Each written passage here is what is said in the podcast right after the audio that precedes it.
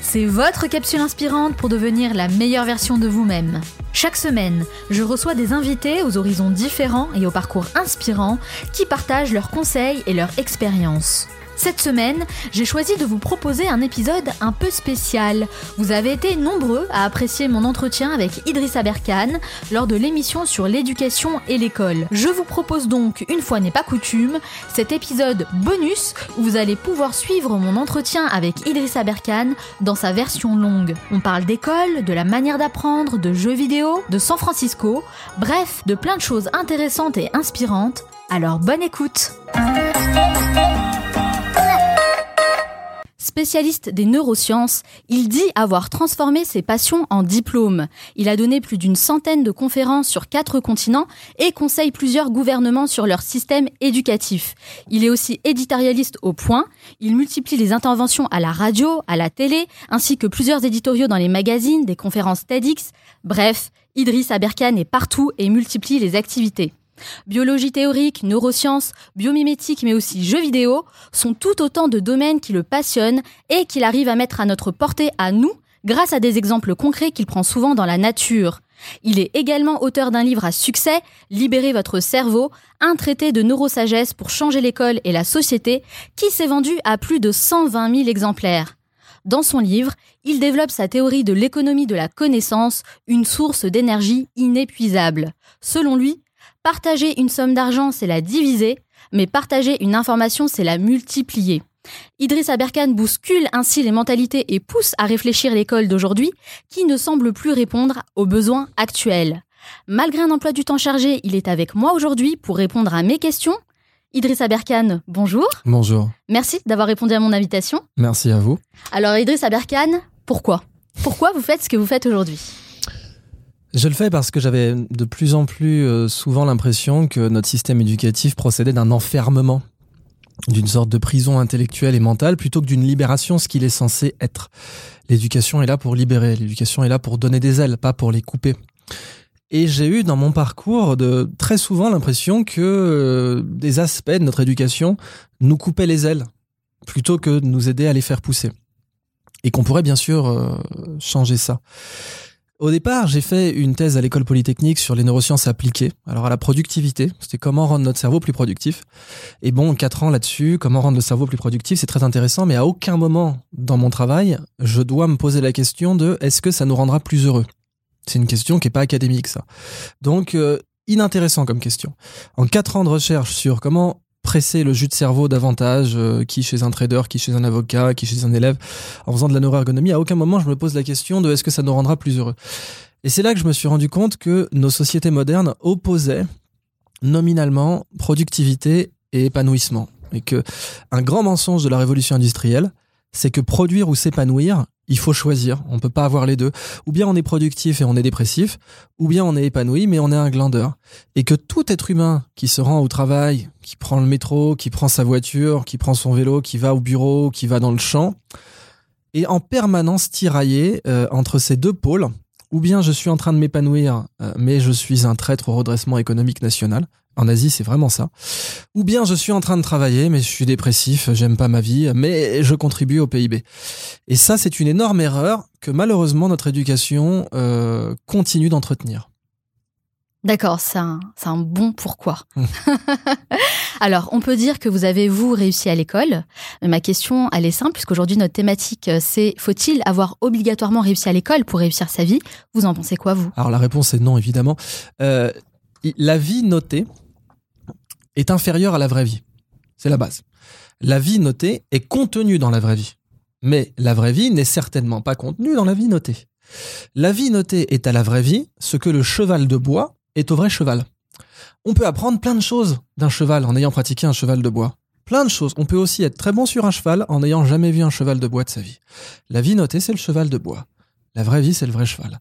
Et à tout moment, dans toute civilisation, toute culture, toute période de l'humanité, on a eu des gens qui n'étaient pas du tout issus de la vie notée traditionnelle et qui ont été excellents dans leur domaine et qui ont laminé mhm. les premiers de la classe de la vie notée. Euh, dans mon livre, par exemple, je parle de Gamelin, le bien, le bien nommé général Gamelin, Maurice Gamelin, qui est l'architecte de la, euh, de la défaite majeure de la France en 40. Le type était major de Saint-Cyr meilleur, la crème de la crème de notre système éducatif, une quiche absolue sur le champ de bataille, sur lequel il mettait d'ailleurs jamais les pieds.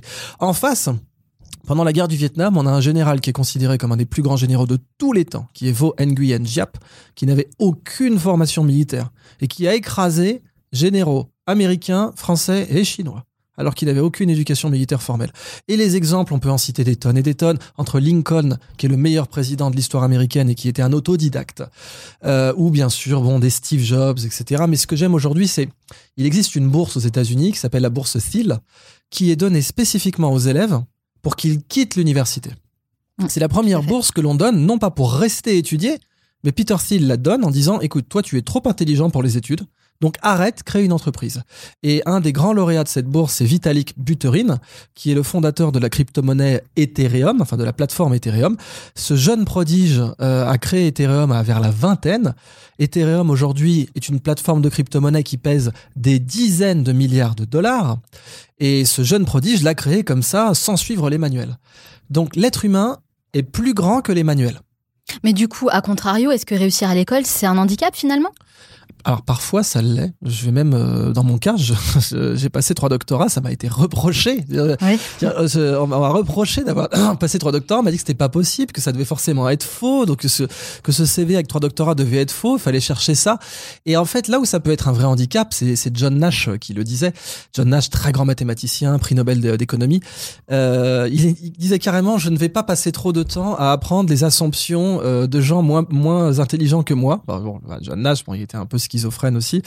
Mais euh, surtout, ce qui est ce qui pas faux, c'est que Elon Musk, par exemple, dira donc Elon Musk, le patron de Tesla, le patron de SpaceX, le type qui a reposé une fusée euh, sur une barge en plus. Donc il lance une fusée, il la repose sur une barge en haute mer. Voilà. Euh, eh bien, il disait, vous savez, dans la vie, le suiveur lit les manuels. Le leader, il les écrit. Il est clair que si vous voulez former un informaticien et que vous lui demandez d'abord de maîtriser toute l'horlogerie, vous allez détruire sa vocation informatique. Et parfois, il existe des situations où connaître, euh, connaître les règles ou connaître les, précédents peut être un handicap, effectivement, à l'innovation. D'ailleurs, si l'humanité, si un être humain a une durée de vie, c'est bien que la, biologie, si vous voulez, dans l'humanité, on pourrait être plus, euh, on pourrait vivre plus longtemps. Un individu humain pourrait vivre plus longtemps. Mais le fait qu'un humain ait une durée de vie limitée, contribue aussi à la vitalité intellectuelle de notre espèce en effaçant euh, l'ancien quand il ne marche plus. Vous parlez beaucoup justement de l'éducation dans votre livre. Euh, pour vous, euh, c'est quoi votre définition de l'éducation? Alors pour moi, l'éducation, c'est un repas de connaissances. l'éducation, c'est une initiation à la gastronomie de la connaissance. Ah, ça me rappelle une, une vidéo où j'ai failli avoir une indigestion. Ah bah, c'est malheureusement notre pour c'est une métaphore qui peut être dure à comprendre, c'est vrai. Oui, pour, ceux qui nous écoutent, en fait, dans la vidéo, vous euh, comparez l'école à un buffet mhm. gastronomique. Donc, euh, vous pouvez peut-être un petit peu expliquer l'idée. pour moi, l'école, c'est un buffet à volonté de connaissances. Ça, c'est génial. Imaginez, vous êtes en face d'un buffet à volonté. Il y a tout ce que vous voulez dedans euh, viande, salade bar, boisson, dessert, massage des pieds, ce que vous voulez. Et en fait, Là, vous êtes au paradis. Vous avez faim, vous êtes au paradis. Mais imaginez maintenant que le maître d'hôtel débarque et vous dise tu dois tout manger. Tu dois tout manger et chaque plat que tu vas laisser sera porté sur, euh, sur l'addition. Et en plus, euh, si tu en laisses trop, tu seras viré. Et on fera une haie d'honneur pour t'humilier. Bah là, ça devient carrément un enfer. Là, c'est l'enfer. Et là, le, maître d'hôtel, en plus, vous dit Ah, il sort sa montre, t'as une heure. Ah. Quelqu'un l'a fait avant toi, donc on sait que c'est possible. Bon, ça, c'est débile. C'est pas comme ça qu'il faut faire. Et vous pensez que c'est ce qu'on fait aujourd'hui à l'école Oui, mais totalement. Si, si, jamais vous avez laissé trop, vous n'êtes pas noté sur ce que vous avez mangé à l'école. Jamais. Vous êtes noté sur ce que vous avez laissé. Personne n'a 20 sur 20 de moyenne. Si vous n'avez pas sur 20 de moyenne, c'est bien que la note représente ce que vous avez laissé, ce que vous n'avez pas mangé ou digéré. Ensuite, il y a un programme, vous devez l'avaler, qu'il pleuve, qu'il vente ou qu'il neige. Et quelqu'un l'a fait en telle heure, donc on sait que c'est possible. Et également, si vous en laissez trop, vous êtes humilié, vous redoublez. Alors, l'appétit de la connaissance, il doit être stimulé chez chacun d'entre nous. La bonne nouvelle, c'est qu'il est naturel. On est tous avec un appétit pour le savoir. Les enfants demandent pourquoi le ciel est bleu, pourquoi euh, les arbres sont verts. Et notre système digestif, on l'appelle le deuxième cerveau, parce que c'est la partie du corps qui a le plus de neurones après le premier cerveau. La façon normale d'absorber du contenu pour le deuxième cerveau, c'est le plaisir. Je connais personne qui va dire ah non, manger encore la corvée. Non, manger la pause déjeuner, c'est positif. C'est un moment de détente. Bien, la pause connaissance, ça doit être un moment de détente aussi. Pourquoi voulez-vous qu'il en soit autrement pour le premier cerveau?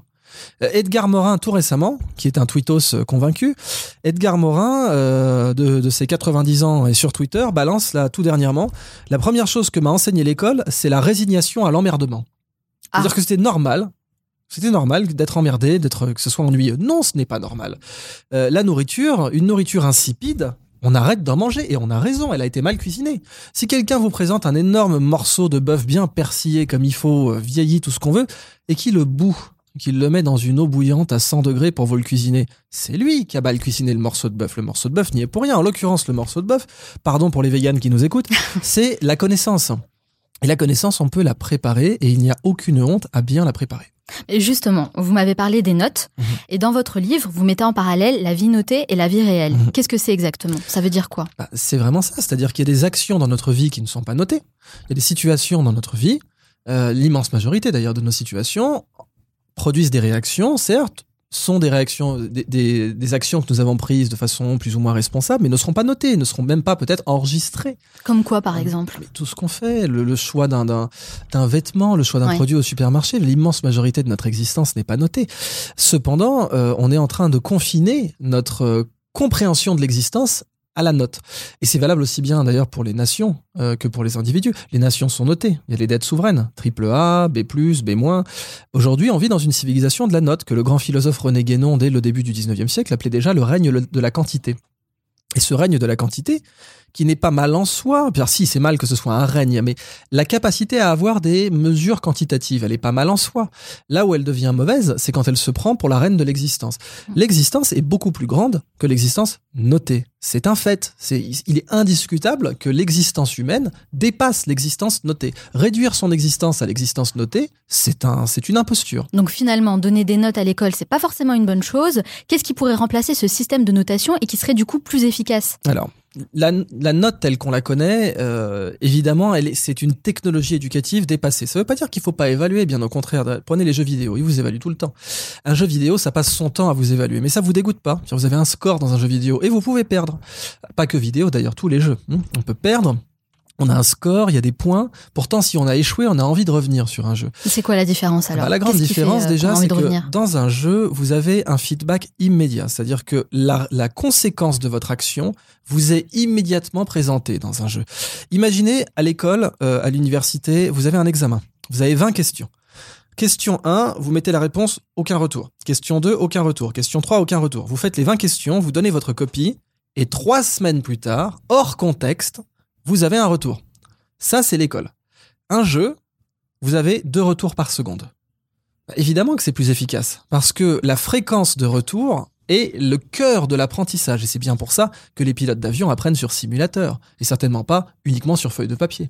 Et c'est bien pour ça que les chirurgiens apprennent de plus en plus avec des jeux aussi. À Paris 5, par exemple, il y a un laboratoire qui s'appelle L'île humain, c'est que je salue aujourd'hui, qui enseigne euh, toute la pratique médicale avec des jeux et des simulations. Et on sait que ça marche mieux. Ils ont même créé une application qui s'appelle Staying Alive, pour enseigner le massage cardiaque, parce que le facteur clé de succès d'un massage cardiaque, c'est le rythme, et le rythme idéal, c'est le nombre de battements par minute de Staying Alive.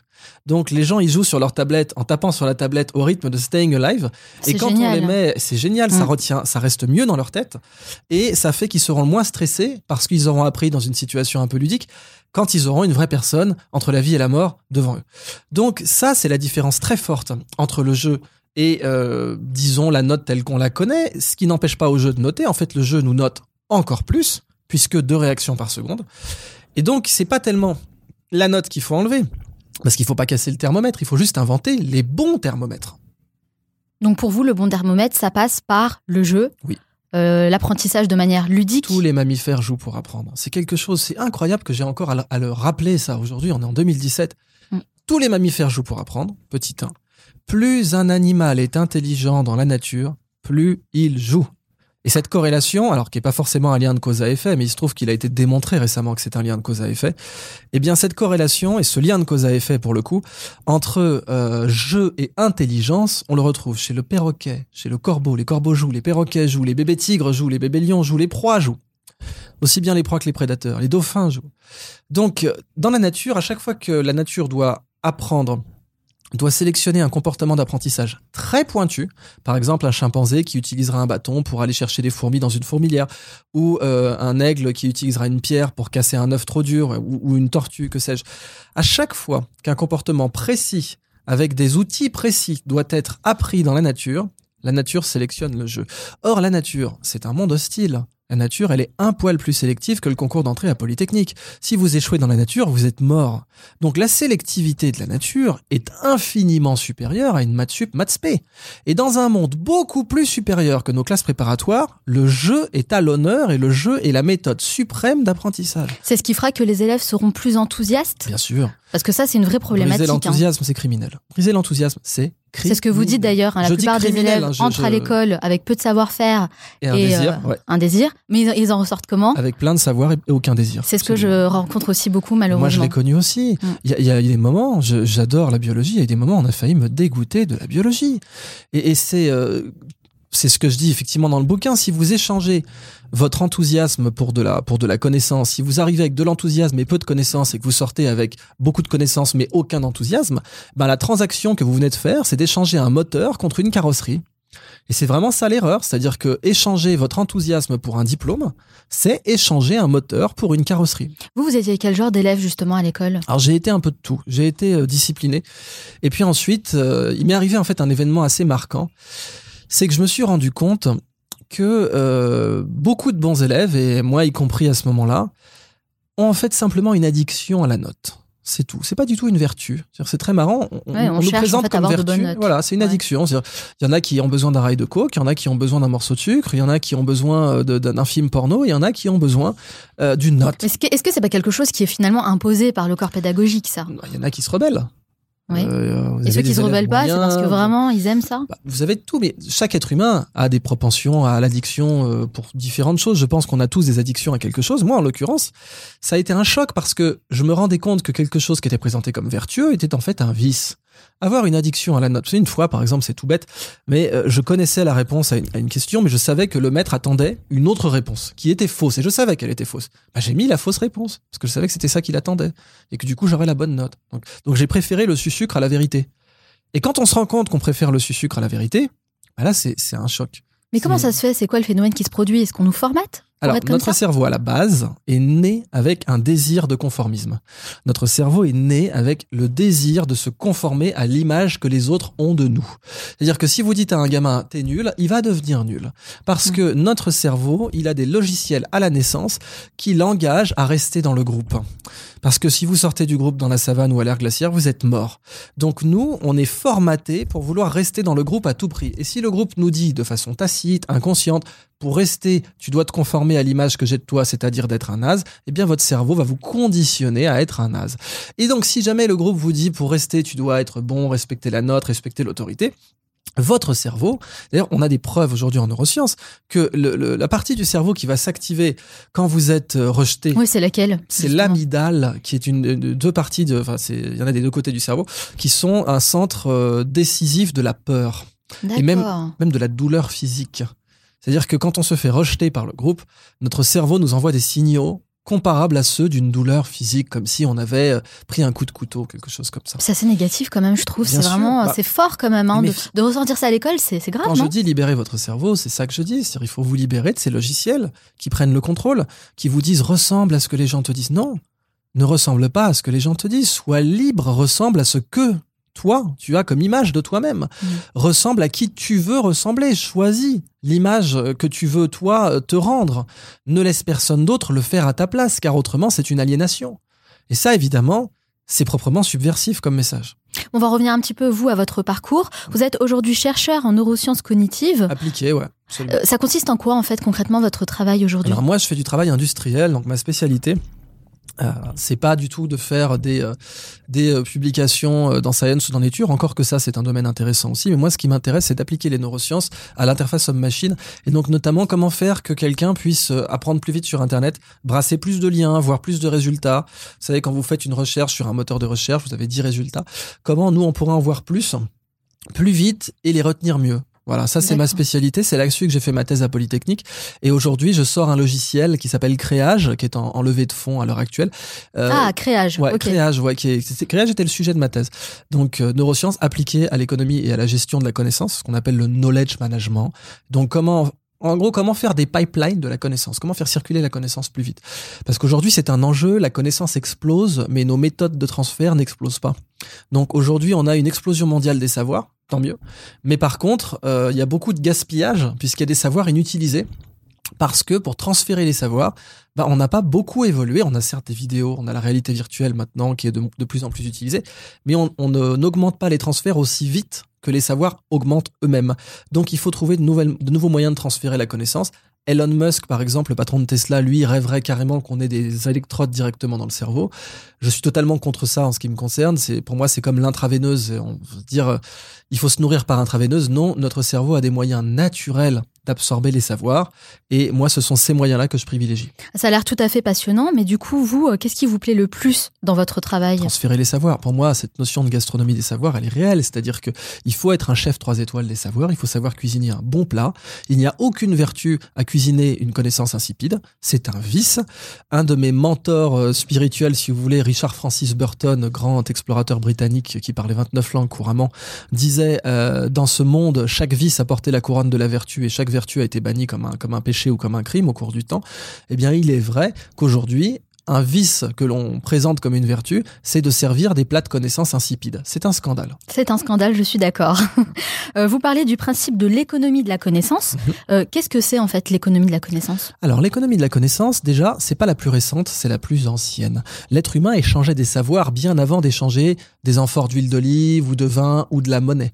Euh, le feu, c'était de la connaissance, ça passait d'une tribu à l'autre. Donc l'économie de la connaissance, c'est celle qui s'intéresse aux, aux échanges de savoirs.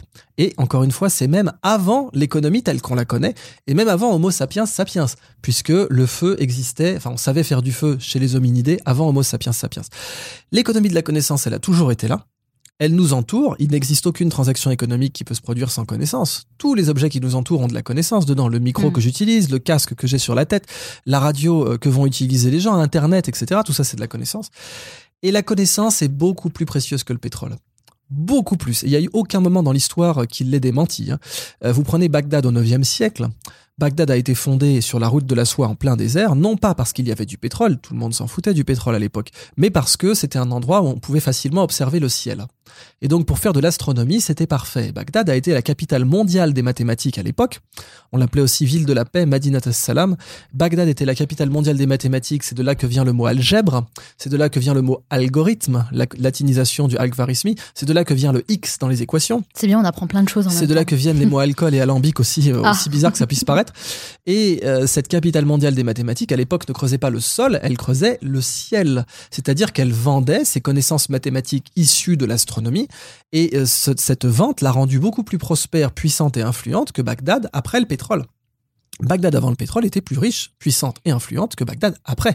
D'ailleurs, ce Bagdad-là est la graine de la Renaissance en Europe, puisque c'est là-bas qu'on a traduit euh, les Grecs en arabe, puis ensuite de l'arabe vers euh, le, français et les langues vernaculaires européennes. Bah finalement, quand on écoute ce que vous nous dites, la connaissance, c'est la plus grande richesse d'un pays. Bien sûr. Euh, comment on fait pour partager cette connaissance? Ah, On sait ce qu'on est en train de faire là maintenant. Il y a tout un tas de médias qui permettent de le faire, mais moi, ce qui m'intéresse, c'est comment on fait jaillir la connaissance, notamment de la nature. Parce que la nature, c'est le plus gros gisement de connaissances sur Terre. Il n'existe pas de gisement de savoir supérieur à la nature aujourd'hui. Donc, je considérais que mon travail sera terminé, moi, Idrissa Berkane quand les chefs d'État seront plus heureux de découvrir de la biodiversité que du pétrole. Pour l'instant, certains chefs d'État trouvent ça évident. Par exemple, la présidente de l'île Maurice, euh, professeure Amina Gourib Fakim, que je salue au passage, eh bien, elle, pour elle, c'est déjà évident que la biodiversité mauricienne est euh, une source de, richesse très supérieure. Et je parle bien de PIB, là, je suis terre à terre, hein, je dis pas euh, philosophiquement. Non, non, de façon terre à terre, la biodiversité est une source de prospérité et d'emploi supérieure au pétrole. Il n'y a pas d'autres pays qui le comprennent? Les petits en général. En général, ce sont les petits pays comme la Suisse, comme euh, la Norvège en termes de population. Pas, encore que la Norvège a un énorme fonds de pension, comme vous le savez, sur le pétrole, mais de plus en plus, elle le comprend. L'Islande, clairement, euh, Singapour, etc. Parce que l'autre mensonge de la révolution industrielle. J'ai commencé l'émission en parlant du mensonge qui était euh, produire ou s'épanouir, il faut choisir. L'autre mensonge de la révolution industrielle, c'est nature ou emploi, il faut choisir. On ne peut pas avoir les deux. Là où il y a de la nature, il n'y a pas d'emploi, c'est la campagne. Et là où il y a de l'emploi, il n'y a pas de nature, c'est la ville. Et que cette opposition soit un état de fait nous a amené, nous les humains, à croire qu'elle était fatale, qu'il était physiquement impossible d'avoir nature et emploi en même temps. Et ça, c'est faux. Ça, c'est une erreur. On peut réconcilier nature et emploi. D'accord, très bien. Euh, alors, vous, voyagez beaucoup du coup mhm. Énormément. Vous étiez même à l'île Maurice. J'ai vu plein de conférences euh, de vous là-bas. cette fois, c'était Nouméa euh, pour, pour ce Nouméa, exactement. justement, pendant vos voyages, est-ce que du coup, vous avez découvert des modèles d'éducation dont on pourrait nous nous s'inspirer ici en France? Ouais. Absolument. Déjà, vous avez la fameuse technique de Singapour pour enseigner les maths. La méthode de J'en entends beaucoup parler en ce moment sur Internet, effectivement. Et oui, parce qu'elle est toute simple. notre cerveau, il aime le concret. Alors, notre cerveau, il a quand même évolué. Enfin, je veux dire, les neurones au-delà même de notre cerveau. Euh, on part, partons des méduses. Tiens, bon, les, méduses ont des neurones, notamment pour se mouvoir. L'origine du neurone, c'est le mouvement. C'est pas la pensée, c'est le mouvement. C'est pas le langage, c'est le mouvement. Et notre cerveau, il a évolué d'abord pour voir le monde concret tangible. Parce que le monde concret, c'est le monde qu'on peut manger, ou qui peut nous manger.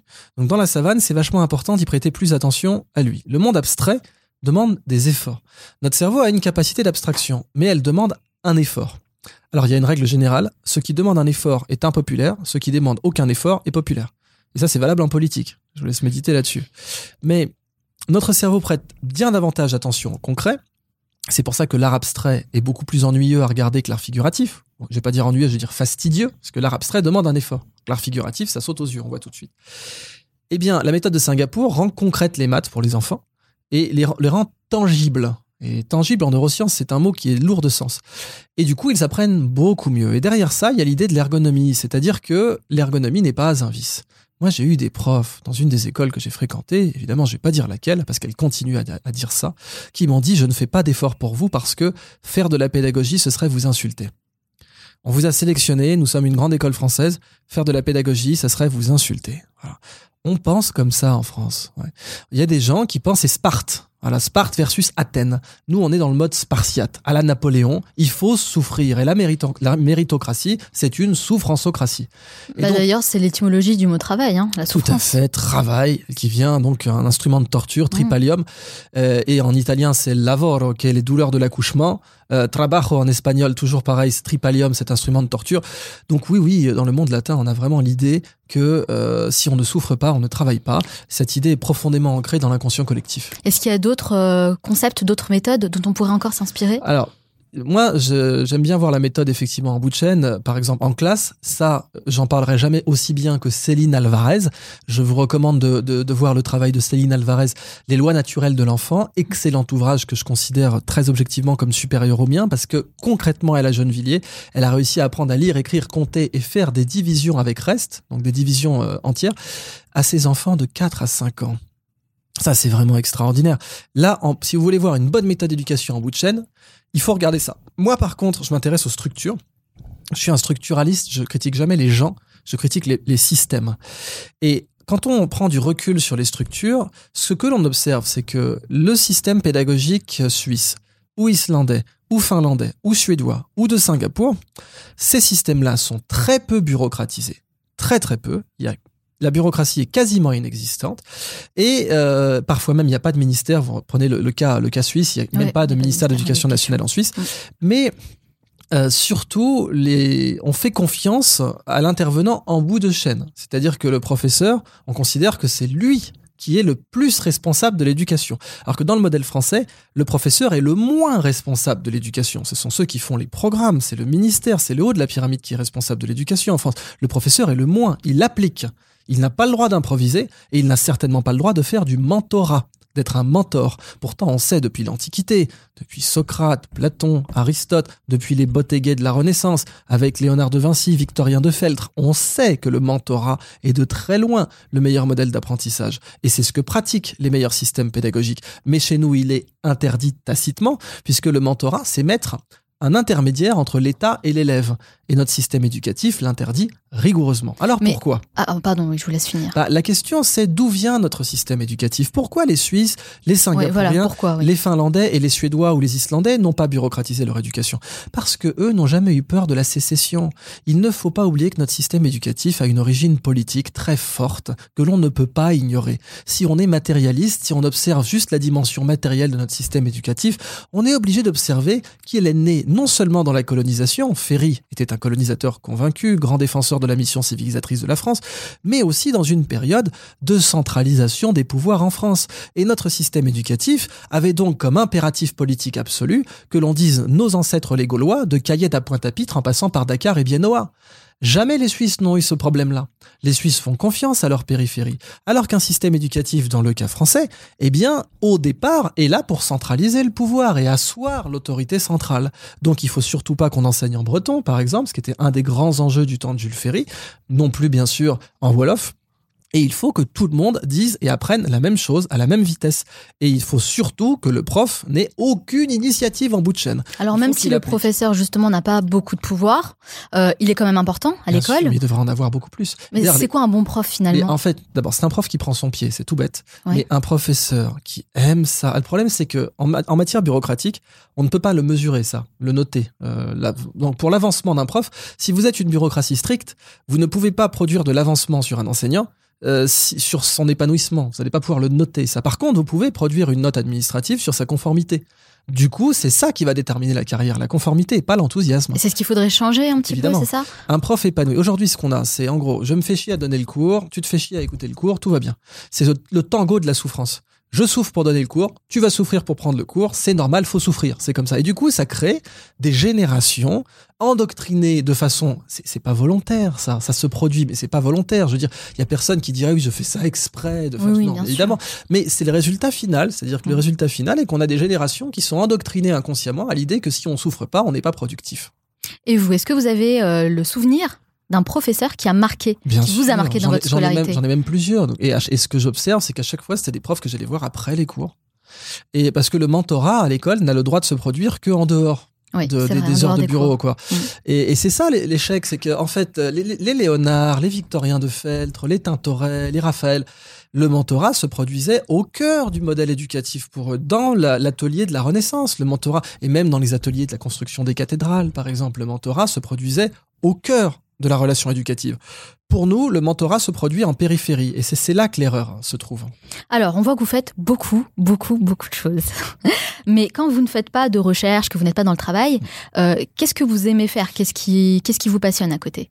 Euh, alors, mon métier me passionne. hein. Donc, euh, c'est aussi pour ça que j'ai fait trois doctorats. C'est parce que j'ai pris des trucs de mon temps libre et j'en ai fait des diplômes. J'étais passionné de géopolitique, j'en ai fait un diplôme, mais euh, j'ai la chance, effectivement, de faire ce que j'aime. Transmettre, cuisiner les savoirs, créer de nouveaux savoirs aussi. Et ça, c'est la dimension recherche. Appliquer, moi, ce qui m'intéresse en ce moment dans, dans ma vie, c'est surtout la recherche appliquée, industrielle.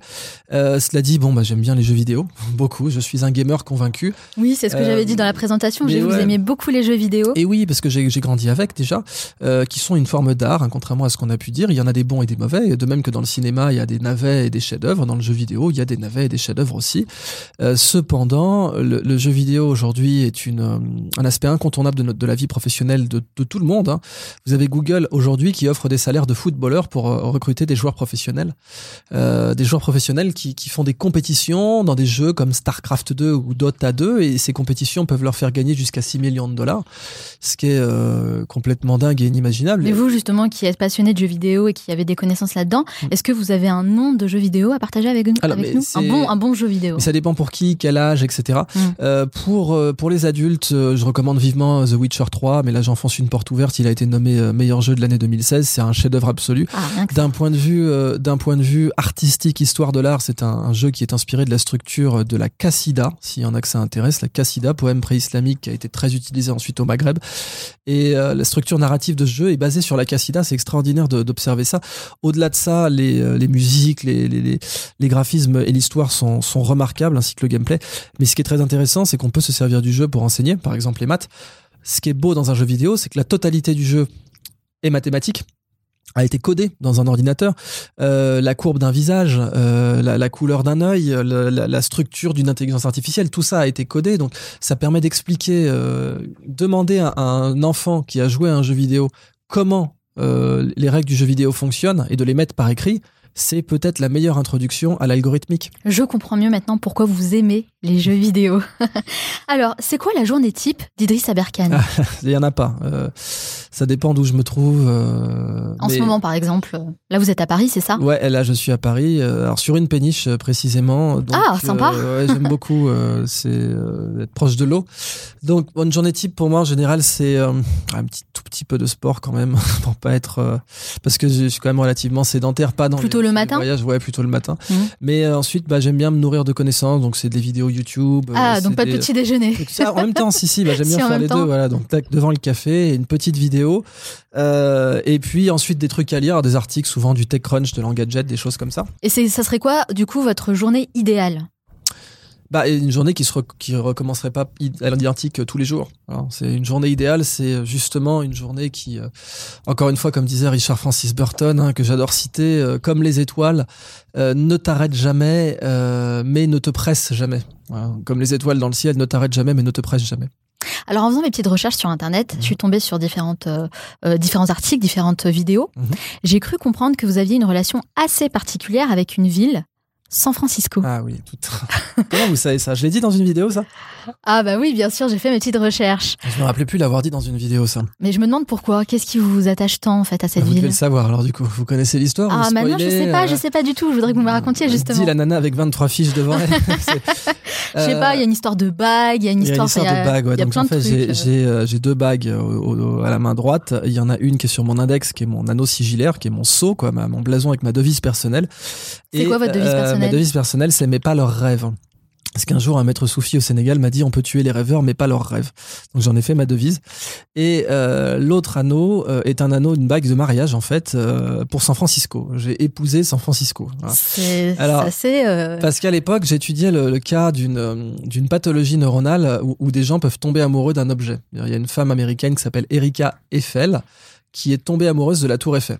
C'est la suite d'un trauma. Et elle, elle, a épousé la Tour Eiffel. Donc Mais elle, s'appelle vraiment Erika Eiffel. Elle a fait changer son nom à Eiffel. Ah, d'accord. Elle a épousé la Tour Eiffel et changé son nom Eiffel. J'ai trouvé ça tellement mignon, même si ça devrait pas, puisque en l'occurrence c'est pathologique, que je me suis dit que j'allais épouser San Francisco. Voilà. Donc vous avez aussi la même pathologie. Euh, voilà, sauf que moi c'est délibéré, c'était volontaire. Et donc j'ai acheté cette bague à une à une vendeuse chinoise de Chinatown et puis je me la suis passée au doigt sur le pierre numéro 7 euh, dans une vraie cérémonie et tout et tout. Euh, J'épouse San Francisco. Alors pourquoi San Francisco? Parce que c'est le Bagdad, euh, c'est le Bagdad d'aujourd'hui. D'ailleurs, c'est pas un hasard si le siège d'Apple est à Cupertino, donc à, à 60 km enfin même pas 40 km au sud de San Francisco. Et le siège d'Apple ressemble énormément à Bagdad au 9e siècle. C'est une ville ronde, qui fait peut-être même la même taille d'ailleurs que la ville ronde originale. Ah oui, j'avais vu des schémas que vous aviez partagés, effectivement, c'est incroyable, c'est vraiment frappant. ouais, et ça a été une influence sur Norman Foster mm. quand il a quand il a choisi. Donc aujourd'hui, la capitale mondiale de la connaissance est, est, là-bas. Et San Francisco est une ville euh, antifragile dans le sens de, de Nassim Nicolas Taleb, le grand statisticien euh, probabiliste, parce que antifragile, ça veut dire en gros, vous prenez un verre, imaginez, vous prenez un verre, vous le, vous lâchez, il tombe, il se casse, il est fragile. S'il se casse pas, il est résistant. Mais si une fois qu'il est tombé, non seulement il se casse pas, mais en plus parce qu'il est tombé, vous pouvez le lâcher d'encore plus haut la prochaine fois. Il est antifragile. C'est-à-dire que les chocs le rendent plus fort. Et les humains sont antifragiles. Et c'est une vertu humaine euh, à travers toute l'histoire d'être antifragile, de se nourrir en permanence des chocs. C'est ce que disait Churchill et c'est ce qu'ont dit euh, tous les grands leaders à travers à travers l'histoire. Et San Francisco a cette marque de l'antifragilité parce que c'est le tremblement de terre euh, de 1906 qui l'a rendue plus forte. Si la ville n'avait pas été rasée par ce tremblement de terre, eh bien la Silicon Valley n'aurait eu, euh, n'aurait, ne serait née là-bas. Et puis maintenant, c'est vrai que c'est la mentalité euh, qu'on connaît euh, bah, à la Silicon Valley, dans les startups qui se créent, etc. Est-ce qu'il y a un lieu en particulier que vous aimez à San Francisco? Alors je l'ai donné, c'est le Pier 7, donc c'est un ponton un bête ponton en bois avec d'un côté la vue sur la tour de la Transaméricaine qui est la, la, la, pyramide de San Francisco puis de l'autre vue sur la baie.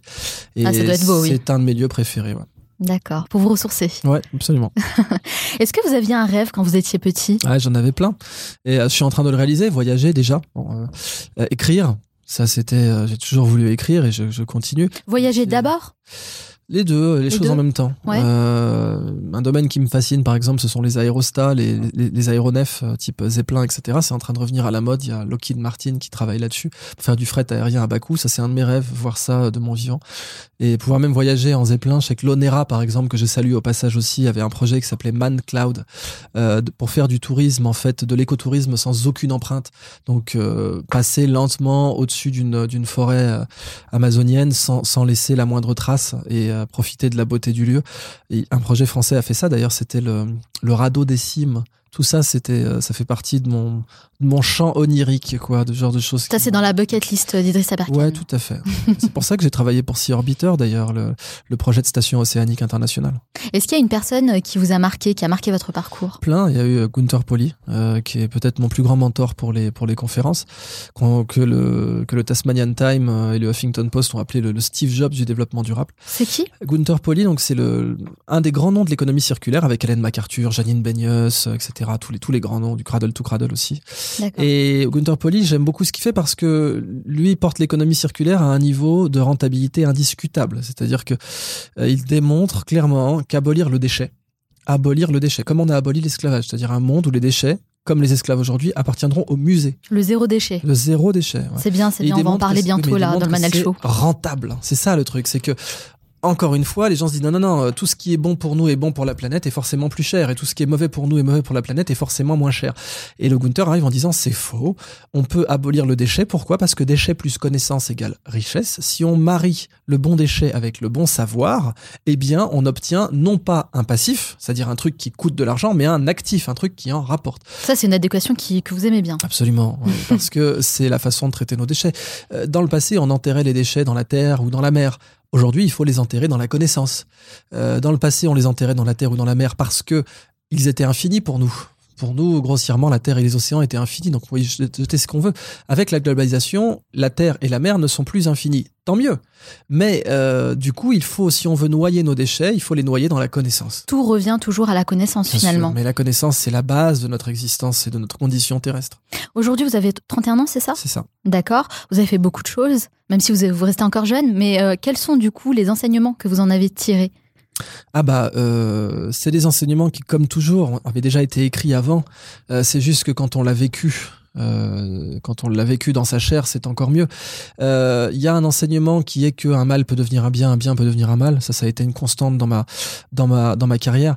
Euh, je voulais faire une prépa quand je suis sorti du, du, du lycée, puis je, je m'y suis pris trop tard, et puis du coup j'ai pas pu la faire. Et heureusement, mon Dieu, que je l'ai pas faite parce que j'étais beaucoup trop indiscipliné euh, pour pour en faire une. Ça m'a pas finalement, c'était une bonne normal chose. sup Rudule. Normal sup, j'étais très content. Ouais, Ça va, normal sup. hein. Bah, J'étais très va. content de faire normal sup et en fait avec le recul euh, ça a été une erreur. De- Ah, d'accord. si j'avais Si j'avais pu faire Cambridge directement, ce qui d'ailleurs est, est moins difficile hein, d'un point de vue de la sélectivité, euh, Cambridge est, est moins sélective et euh, meilleure. Ça fait partie de, de vos regrets, ça? Oui, oui, j'aurais D'accord. j'aurais largement préféré faire une fac anglo-saxonne directement, et je le recommande d'ailleurs à tous les euh, à tous les enfants, notamment issus de l'immigration, euh, de, de si possible éviter le, le- le système des grandes écoles françaises, véritablement, qui Ah, euh, d'accord. C'est un bon conseil, ça. mais bien sûr, mais je vais être très honnête et, et vous savez euh, que ça m'a déjà valu suffisamment d'attaques, mais euh, le système des grandes écoles français, personne ne l'a copié dans le monde.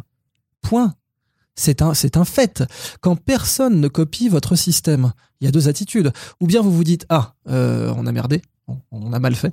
Ça, c'est l'attitude du sage ou de l'humble. Ou bien vous dites, mais non, malheureux, c'est l'exception culturelle française. En gros, t'as rien compris, on est meilleur que toi. Bon, euh, je vous laisse, euh, je vous laisse décider euh, de quelle interprétation nous avons, nous avons choisi de nous doter. Mais j'ai recommandé à beaucoup de, de, d'élèves et de lycéens de partir plutôt, par exemple, à l'EPFL en Suisse, à l'ETH à Zurich. Juste après le bac. Juste après le bac, oui, bien Mm. sûr, qui sont de bien meilleures écoles et dont, le, dont le, le système pédagogique est bien plus performant et adapté au 21e siècle. Et comment vous voyez votre carrière dans les 30 prochaines années? 30, bon, ça fait peut-être Moi, je mais... si, si, il faut compter sur 30, euh, enfin j'espère en tout cas, mais je considérais que mon travail a été fait quand tous les chefs d'État sur Terre préféreront trouver de la biodiversité que du pétrole.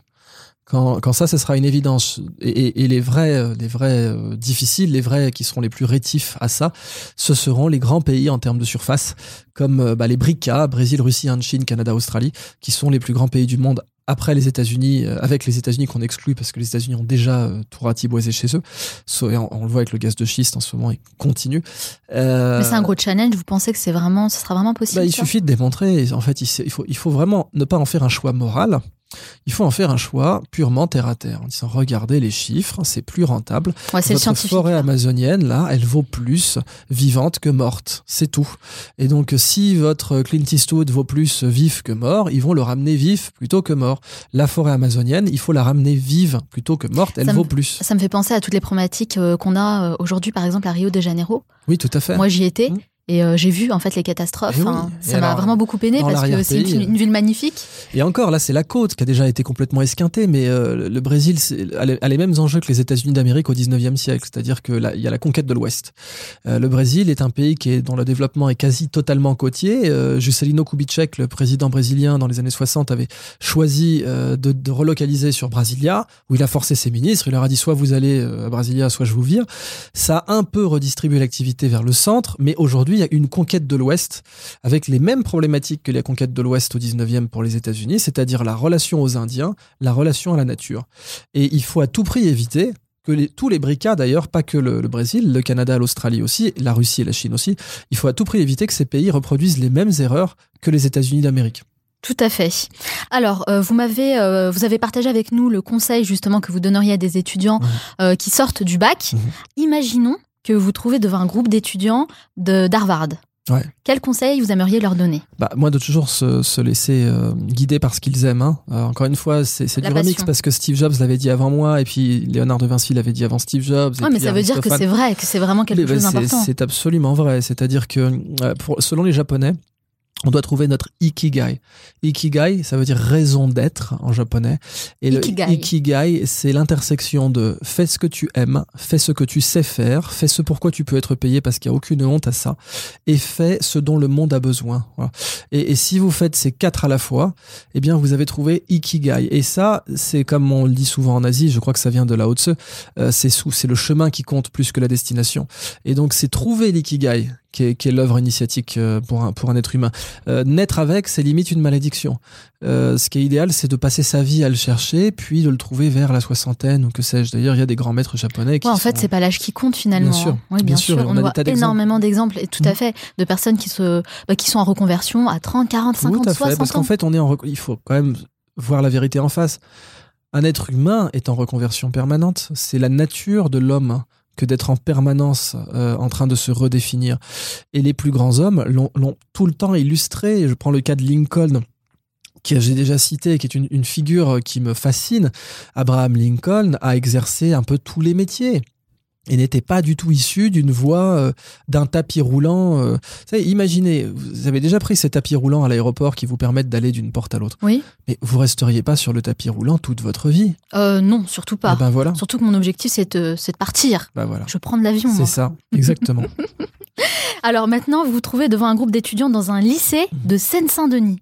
Est-ce que vous leur direz la même chose bien sûr. Ikigai.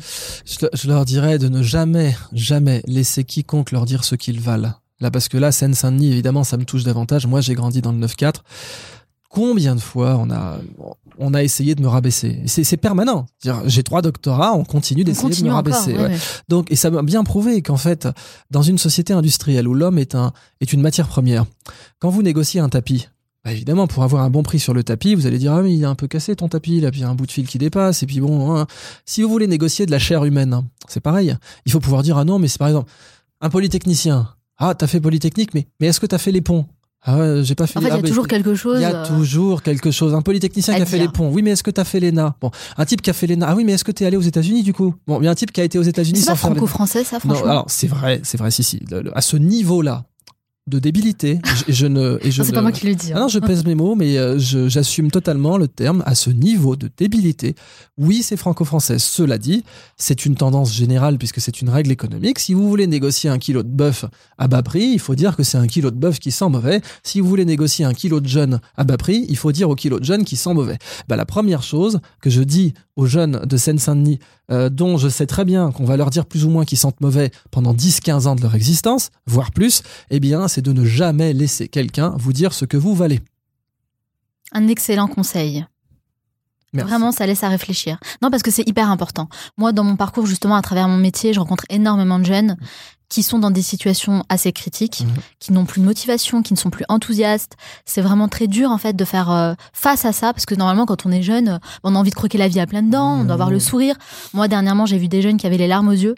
Donc, je leur dirais, Ikigai, Mais oui, parce que l'image de soi, c'est euh, avoir une bonne image de, de soi, c'est essentiel. c'est hein. essentiel. On ne sait pas à quel point, on ne mesure pas à quel point avoir une image négative de soi peut nous détruire et détruire la société avec nous. hein.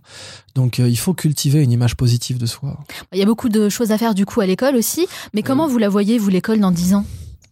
Bah, dans la direction de ce que prend Singapour, la Finlande, la Suisse. Ouais. Euh, L'école idéale, c'est le mentorat. Euh, on va comparer, on peut comparer deux modèles. Parce que, encore une fois, tout n'est pas acheté dans notre école, loin de là. En fait, euh, il y a deux modèles extrêmes d'éducation. Il y a le mentorat. Euh, alors le mentorat, idéalement avec Léonard de Vinci, par exemple. François Ier, son mentor, c'était Léonard de Vinci.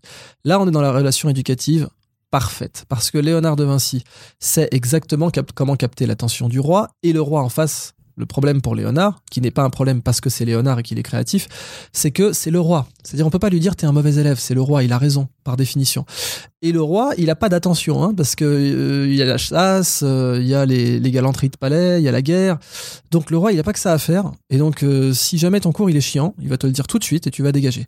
Mais c'est Léonard en face, un autodidacte qui sait exactement comment servir un plat de connaissances. C'est le chef trois étoiles de la connaissance. Du coup, Léonard va faire en sorte que François Ier soit accro à la connaissance, au point que François Ier, avec Guillaume Budet euh, plus tard, euh, créera le Collège de France.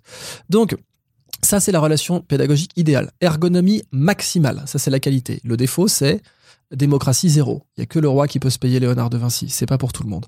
Donc, la relation euh, pédagogique idéale, c'est le mentorat à la Léonard, ergonomie maximale, démocratie zéro. Notre modèle à nous, c'est démocratie maximale. On peut servir un million de couverts par jour, hein, toujours dans la métaphore du restaurant. Ouais. L'école sert un million de repas par jour.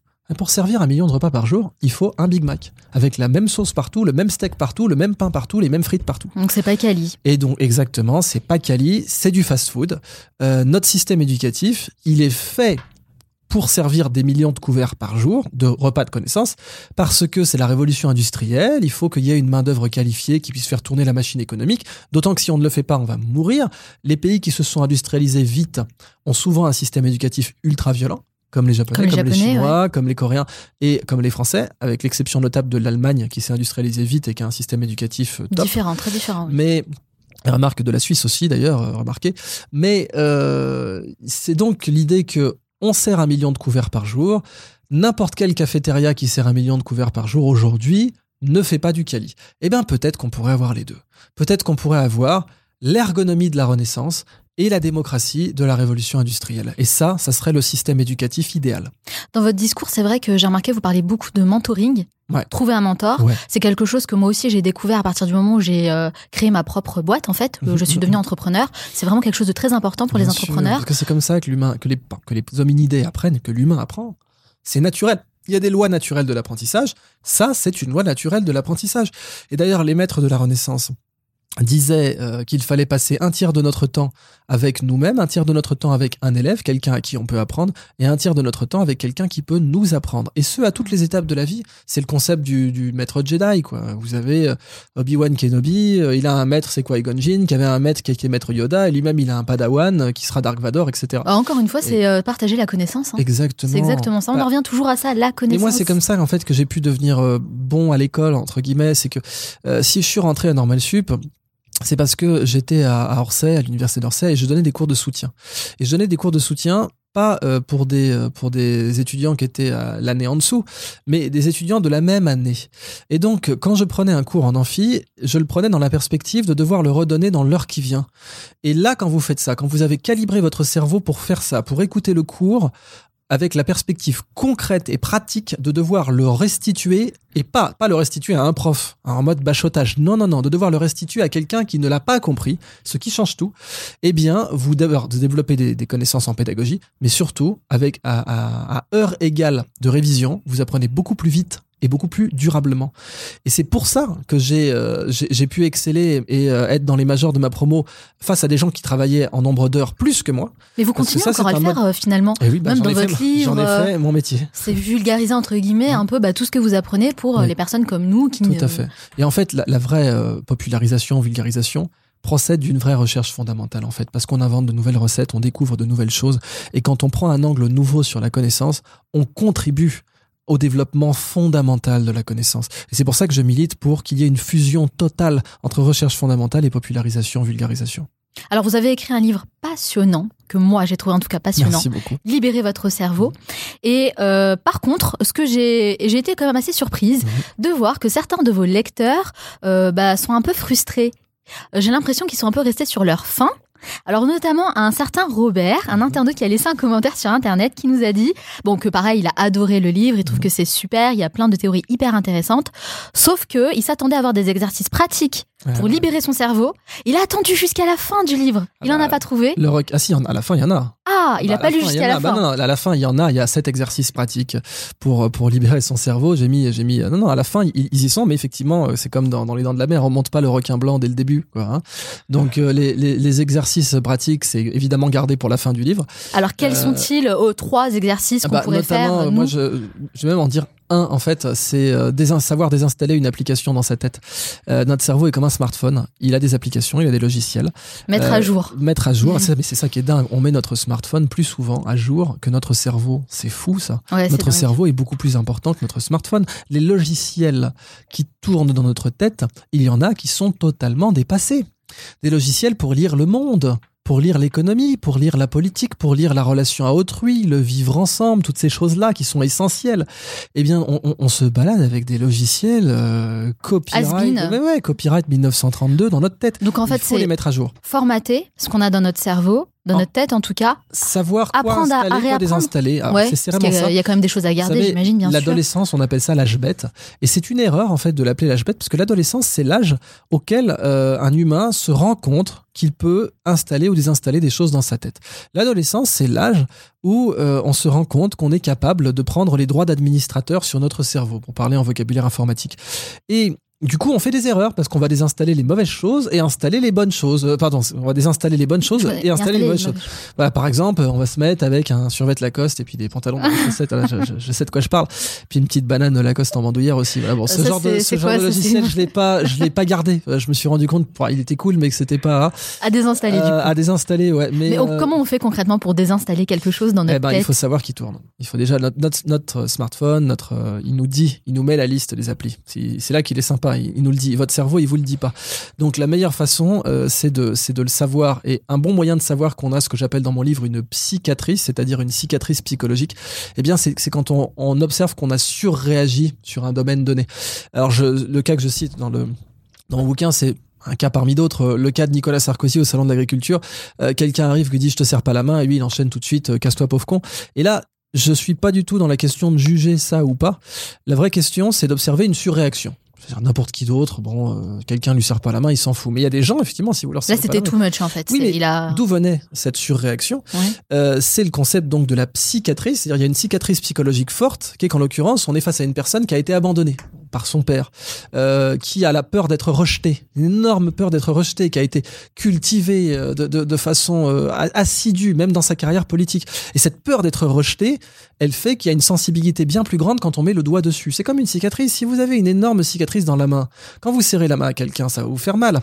La différence entre une cicatrice physique et une cicatrice psychologique, c'est qu'une cicatrice physique, on est le premier à le savoir on la voit au creux de notre main cette cicatrice. C'est beaucoup plus facile pour tout ce qui est psychologique. Et du coup, on peut le dire aux autres. On peut dire euh, aux autres, j'ai une cicatrice euh, pour tout ce qui est physique. Vous vouliez oui, non, physique, c'est beaucoup plus difficile pour tout ah ce qui est psychologique. Voilà, c'est moi qui ai mal entendu. C'est ça, effectivement, parce que la cicatrice psychologique, eh bien, elle est beaucoup plus dure à, à, mettre en évidence.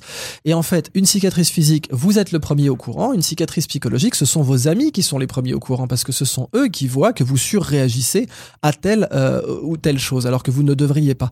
Eh bien, mettre le doigt sur une cicatrice psychologique, c'est regarder euh, la façon dont on surréagit et ça nous permet de savoir qu'on a un logiciel malveillant, un virus installé dans notre tête. Donc on en prend conscience, Oui. on essaye de formater ça, de Oui. changer ça, Mhm, mhm.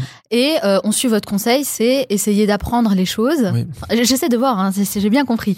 Donc, on, on- on apprend les choses et ensuite on essaye de transmettre les connaissances qu'on a acquis Oui. de manière à les partager avec quelqu'un Tout à d'autre. fait. Et, là, on est sûr que euh, Bah, c'est là qu'on voit qu'il y a une importance quand même grande à, à corporaliser la connaissance, à, à incarner la connaissance. La connaissance n'est pas un truc désincarné. Aristote enseignait dans un jardin, c'était pas pour rien. Euh, on écoutait en étant assis autour du maître, d'un arbre, etc. Et le côté physique tangible euh, de l'expérience, de la connaissance à transmettre, il est essentiel. Et on le voit dans les aujourd'hui meilleurs ouvriers de France, le Tour de France du, du compagnonnage, toutes ces choses-là. Ces modes de transmission de la connaissance sont remarquablement efficaces. C'est pour ça qu'ils ont persisté. tout le monde peut longtemps. partager en fait les connaissances. Oui, mais la meilleure façon de partager la connaissance, c'est de la rendre tangible. D'accord. Alors Idriss Aberkan, j'ai un petit rituel à la fin de chaque interview. Je pose une série de questions rafales. Alors là, Vas-y. je vais faire appel à votre cerveau primaire. Il faut répondre le plus spontanément possible, sans trop réfléchir. Et en fait, l'idée, c'est quoi? C'est de pouvoir bah, vous connaître un peu mieux. Ça dure une minute trente. Est-ce que vous êtes prêts? Je suis prêt. Ok, c'est parti. Quelle est la première chose que vous faites en vous levant le matin Bah, Ça change, hein, c'est un café là. Aujourd'hui, euh, clairement. Double expresso bien serré. Quelle est la personne que vous admirez le plus Ah, putain, c'est dur ça. C'est dur de répondre spontanément. Gunther Poli en ce moment. Quel est le dernier livre que vous avez lu Le tout dernier que j'ai lu, euh, ça devait être la biographie de Lucky Luciano. c'est tellement pas un bon exemple en plus pour les. Écoutez, Lucky Luciano, c'était un parrain de la mafia. Quelle est votre plus grande peur Je sais pas. C'est pas bien, mais je sais pas. Quel est votre plat préféré Euh... Allez, un homard. Un homard thermidor. Quel est l'animal qui vous représente le mieux L'ornithorynque. Quelle est l'application que vous utilisez le plus Prezi. Quel est l'endroit où vous aimez aller pour vous ressourcer La Toscane. Quel est votre film ou documentaire préféré Vérité qui dérange. Qu'est-ce qui, vous- qu'est-ce qui vous manque le plus de San Francisco L'esprit. Quelle est la chose à laquelle vous croyez et que les autres considèrent comme une folie Que un jour les chefs d'État préféreront trouver de la biodiversité que du pétrole. Quel est votre jeu vidéo préféré Chrono Trigger. Quel livre offririez-vous en premier La Cassida de Richard Francis Burton. Pour vous, quelle est la personne qui incarne le mieux le mot réussite Elon Musk. Quel a été le moment le plus marquant de votre vie Il y en a eu plusieurs, mais c'est un moment où j'ai failli mourir. Quel est votre plus grand regret? Je ne vais pas dire avoir étudié en France, ça serait. Ça serait. On, on la Si la vérité, euh. celle-là. Euh, non, on ne vit ni de regret ni de remords. D'après vous, combien y a-t-il d'étoiles dans notre système solaire? Alors, euh, 1000 milliards fois 400 milliards. Vous êtes sûr pour euh, le nombre d'étoiles dans le système Ouais, solaire Je me suis fait avoir, c'était le système solaire, il y en a qu'une, effectivement. On me pose tellement la question euh, combien y a-t-il d'étoiles dans notre univers? Ah, Et là, j'ai donné le nombre d'étoiles dans l'univers. bon ça va, on vous en veut pas. Merci Idriss Aberkan d'avoir répondu à mes questions. Alors, pour toutes les personnes qui nous écoutent, vraiment, vraiment, je conseille euh, de lire le livre, votre livre, Libérer votre cerveau. C'est vraiment un livre passionnant et qui a été une vraie source d'inspiration pour moi. Et sinon, si on veut en savoir davantage, on peut vous retrouver où? Alors sur mon site idrissaberkan.org et puis euh, une fois que vous avez euh, mon livre, il y a quand même des, des auteurs très au-dessus, par exemple Céline Alvarez, Michael Launay, le grand roman des maths. Là je parle des livres qui sont sortis un peu en même temps que le mien. Euh, et puis bien sûr les travaux de Gunther Poli, la biographie d'Elon Musk est toujours intéressante. Et si on veut suivre votre actualité, vous êtes sur les réseaux sociaux un peu? Oui, euh, mais pareil mon site idrissaberkan.org et sinon là où oui, tout se passe. Sur, sur Twitter ou sur Facebook. quoi. Ça marche. Merci Idriss, Merci encore une vous. fois. Je vous souhaite encore beaucoup, beaucoup de succès dans tous vos futurs projets. Merci.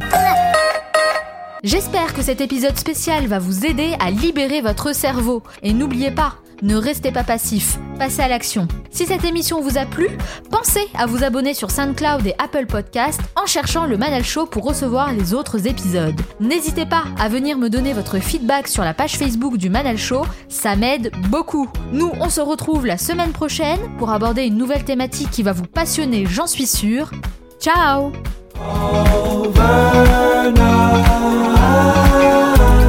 The minute I was thinking to hold you back, the moment I was wishing it's overnight.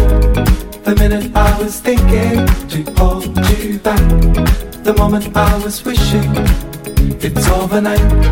The minute I was thinking to hold you back. The moment I was wishing it's overnight. The minute I was thinking to hold you back. The moment I was wishing